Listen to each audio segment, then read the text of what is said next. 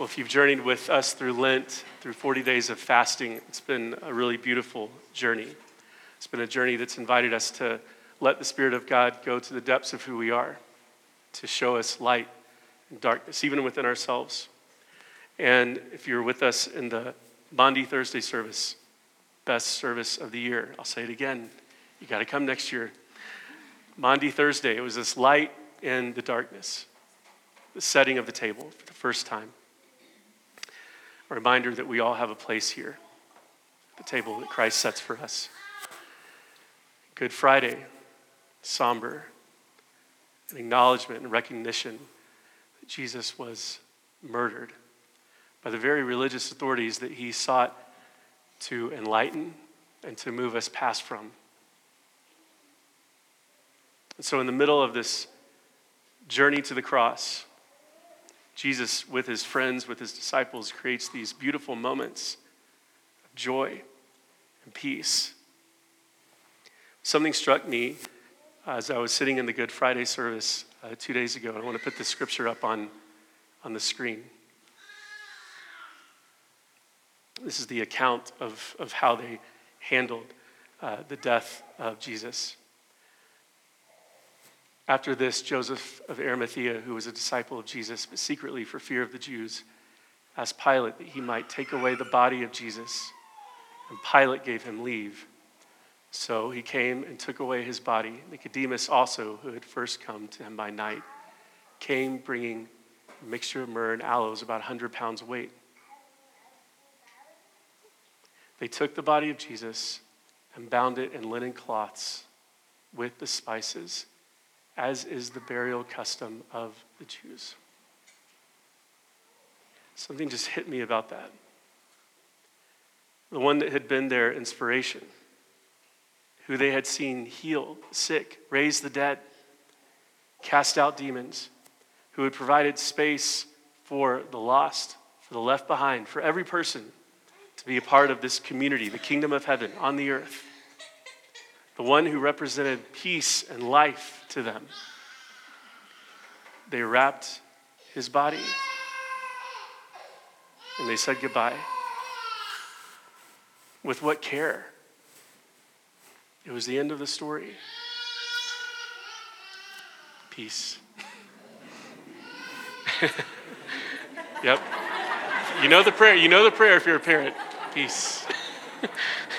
Deep sleep. Speaking of that, I am in the middle of all this, you know, kind of talk about the cross and, and loss and seeing that the loss that the disciples and the friends of Jesus experienced. I've got my kids who are excited about the Easter Bunny. It's kind of been a weird, like, you know, dichotomy to live in. And, um, and I, you know, come home and my two year old daughter, she's got her Easter dress on. She's practicing, she's twirling. She has her Easter shoes, which are also her Christmas shoes, or really any special occasion. And she shows them to me, and we twirl around. And um, it, it, hit me like, you know, I, I never thought I would have a daughter. Um, I come from all boys in my family, my brother, all boys, my dad, all boys. So when we were told we're having a daughter, I was like, there's no way. that does not happen. And here she came, and I was just kind of like, I don't know what to do with you. Turns out you kind of do the same thing. Um, but it's, it's woken up, it's woken something in me that I didn't know I had. And um, I'm not the stylish person. I don't really wake up excited about combing my hair or doing all these things that you're supposed to do. Um, I'm lucky if I brush my teeth. I do brush my teeth, just so you know. Just so you know, I do brush my teeth. But I found myself at night, I'll say, I'll, I'll put Liza to bed. I take her with me and I close the door and I put on her beauty cream that her grandmother indoctrinated her into this practice of beauty cream. It's just lotion. But she says, beauty cream, beauty cream. So I put on her beauty cream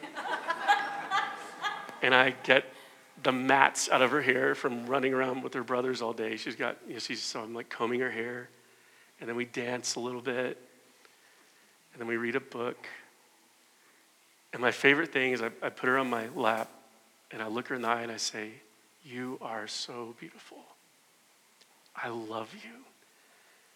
And she, be cream. No, no, no. You're beautiful. I love you.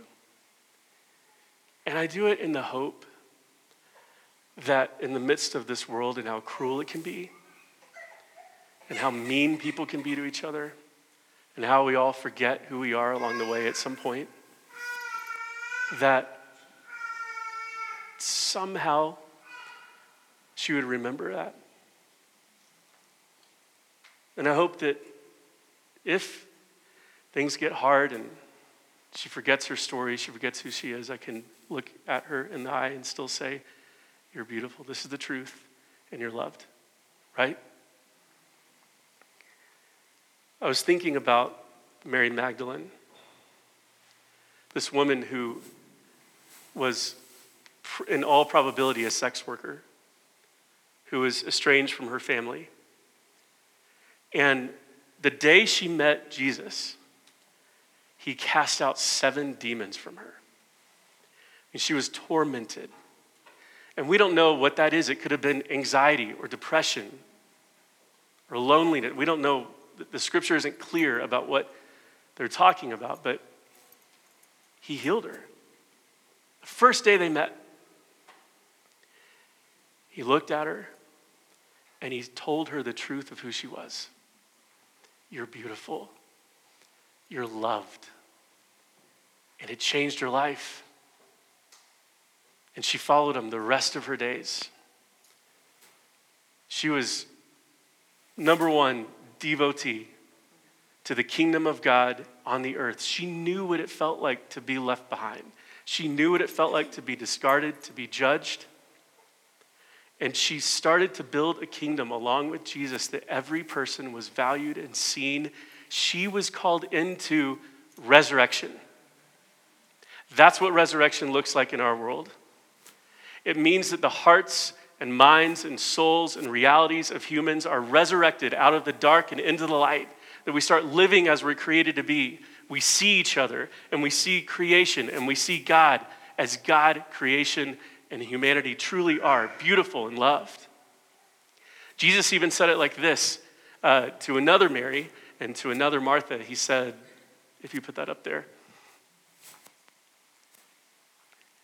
this is after he healed their, their brother. Jesus began going around from one city to another. 12. Uh, nope, that's, that's when he met Mary Magdalene. Anyway, don't worry about it. um, he said this. He said, after he raised Lazarus from the dead, he said, I am the resurrection. I am the resurrection and the life. There we go. If you know me, you know resurrection. And that's what they experienced the disciples, the friends, Mary Magdalene, Every person who came into contact with Jesus while he was walking on the earth experienced resurrection because he embodied it. Are you with me? He embodied resurrection. He was the walking embodiment of resurrected life. And everyone who came into contact with him felt it. They were resurrected from darkness to light. Except the ones who clung to power, except the ones who would rather oppress and be free the religious authorities who ended up murdering him on the cross. But at the cross, Mary Magdalene was there. She never left his side. She was so caught up into the reality of resurrection. Where else, in the words of Peter, can she go? Jesus' life. And she watched as everything that she had been called into, everything that she had come to believe about herself and God and humanity, died. And they wrapped him in a linen cloth and buried him. It's not just the death of a friend, it's the death of everything that you believe in. Are you with me on that? I'm sure there was a fear in her will I be tormented again? Will I be cast aside? What, what will become of me without Jesus, my protector, the one who's formed this community? And so she goes to the grave. In the Jewish mind, it was, it was believed that the spirit of a person would, would stay with the body for three days after death. And so she was going to attend to the body of Christ, the body of her God. That's why she was walking out to the tomb in the early morning when it was dark. So you can imagine the distress and the sadness when she discovers that, he, that the great has been robbed. She can't give that one last act of devotion to her king. So she goes back and she gets Peter and John. And they have a race. Typical. It's like my, it's like my sons. Like, just so you know, we did both run, but I was first. I'm not going to name my name, but I was first. Peter was second. So they're all kind of caught up in that distraction from grief. They have their own experience with the empty grave, and they go home. Mary stands outside weeping, just overcome with grief. And then Jesus appears in a resurrected body. I'm the resurrection and the life. He appears to her in a resurrected body. So glorious and so vastly different than how she had known him before that she doesn't recognize him. And what does he do? Some commentators believe that this is the most tender, intimate sentence ever uttered in Scripture, perhaps in the ancient writings of all. He looks her in the eye and he says, Mary. He says her name, just like he did the day they met. And she was so stuck in darkness. And on this early morning, when she's so lost in sadness and despair, he just does what he so beautifully does. He looks her in the eye and he says, Mary. At once, she knows the voice, right? I know this. I know this feeling. I, I, I, imagine that resurrection life starts creeping into her soul, into her body, and she's like, I'm with him. I'm with him again. I'm with Jesus, the resurrection and the life. And she grabs onto him. And he says, Not yet. I want you to go. And I want you to tell all those in despair, your friends, my brothers, that I am alive. And she becomes the first human to testify of the resurrected Lord. Isn't that amazing? This story is so intimate and so beautiful, you couldn't make it up. We can go into all the apologetics, which I'm not going to. Surprise. but one thing that's interesting is that, you know, like, if, it, if this was just kind of written or made up, you know who wouldn't be kind of the center of the story? A woman, that's right. Because of the views on women of the day. So what does Jesus do? It's like his one like last eh to the religious authorities. He's like, and a woman is going to be the very first person who ever preaches the gospel. Isn't that amazing? Man.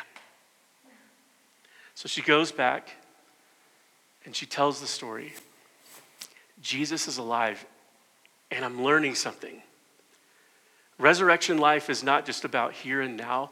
This story that he called us into, that we have been a part of, we've said, we've seen the lame walk, the blind see, the dead raised. We've seen a community built of every single person, no matter what, where everyone was valued. Death isn't the end of that. This, this story, this thread, amidst all the other narratives of the world and all the structures that we build, that will die.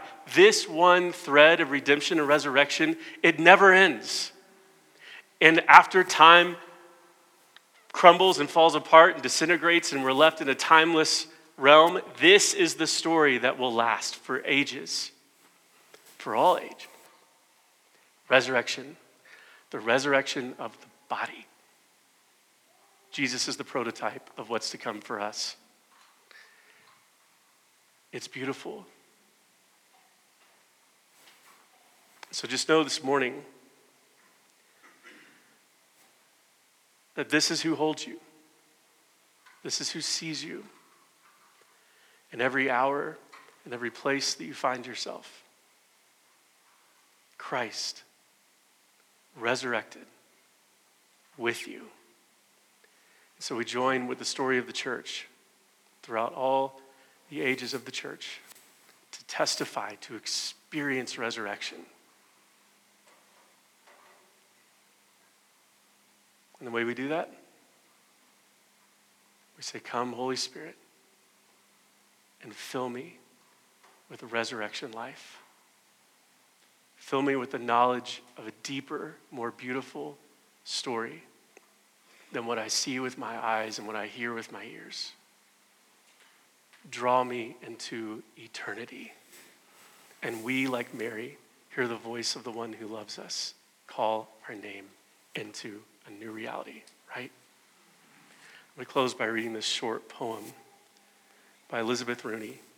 She talks about Easter. Why don't we stand to read this because it's so good?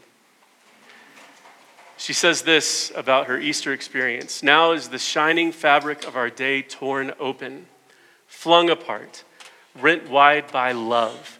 Never again the tight and closing sky, the blue bowl of the star illuminated tent.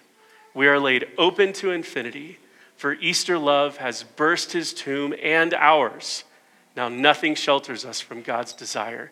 Not flesh, not sky, not stars, not sin. Now glory waits so he can enter in. Now does our dance begin. Happy Easter.